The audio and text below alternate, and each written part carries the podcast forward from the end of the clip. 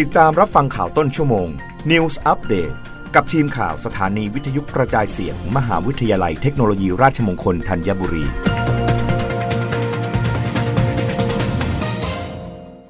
รับฟังข่าวต้นชั่วโมงโดยทีมข่าววิทยุราชมงคลธัญบุรีค่ะ กระทรวงการคลังห่วงแก้กฎหมาย กยศไม่คิดดอกและเบี้ยปรับ กระทบวินัยผ่อนชำระ ด้านกยศรับ กระทบรายรับปีละ 6,000 ล้านบาท นายอาคมเติมพิทยาภัยศิษย์รัฐมนตรีว่าการกระทรวงการคลัง เปิดเผยถึงกรณีที่สภาผู้แทนราษฎร เห็นชอบแก้กฎหมายกองทุนเงินให้กู้ยืมเพื่อการศึกษา หรือกยศไม่เก็บดอกเบี้ย และไม่คิดเบี้ยปรับ ว่าขณะนี้ร่างพระราชบัญญัติกองทุนเงินให้กู้ยืมเพื่อการศึกษา หรือร่างพรบกยศ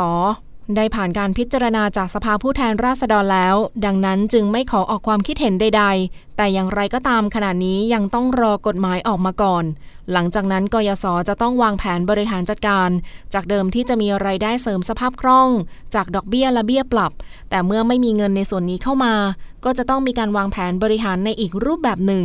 แม้ขณะนี้พรบจะผ่านสภาแล้ว แต่ในขั้นตอนวุฒิสภายังสามารถชี้แจงข้อเท็จจริงเพิ่มเติมได้ ซึ่งกยศจะต้องไปรายงานทั้งสภาพคล่อง รวมทั้งประเมินความต้องการกู้ยืมในอนาคต ด้านนายกฤษดาจีนาวิจารณะ ปลัดกระทรวงการคลังยอมรับว่า ขณะนี้มีความคิดเห็นสองประเด็น คือความกังวลเกี่ยวกับวินัยในการชำระหนี้คืน และอีกส่วนหนึ่งมองว่าเป็นหน้าที่ของรัฐบาลที่ต้องเข้ามาบริหารจัดการ ซึ่งไม่ถือว่าเป็นข้อขัดแย้งใด อย่างไรก็ตามดอกเบี้ยและเบี้ยปรับของกยศที่ผ่านมาไม่ได้ถือเป็นกำไรของกองทุน แต่เป็นเงินที่นำมาเสริมสภาพคล่อง เพื่อปล่อยกู้ให้กับรุ่นน้องพร้อมห่วงเรื่องวินัยในการชำระหนี้ ด้านนายนรงชัยกัชปานันผู้จัดการกองทุนเงินให้กู้ยืมเพื่อการศึกษาหรือกยศยอมรับว่าหากไม่มีดอกเบี้ยและเบี้ยปรับ อาจกระทบต่อสภาพคล่องของกองทุนให้ลดลง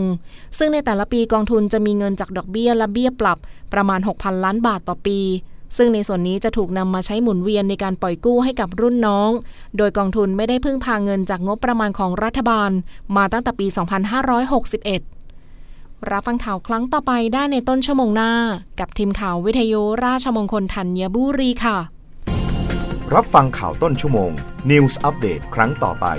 กับทีมข่าวสถานีวิทยุกระจายเสียง มหาวิทยาลัยเทคโนโลยีราชมงคลธัญบุรี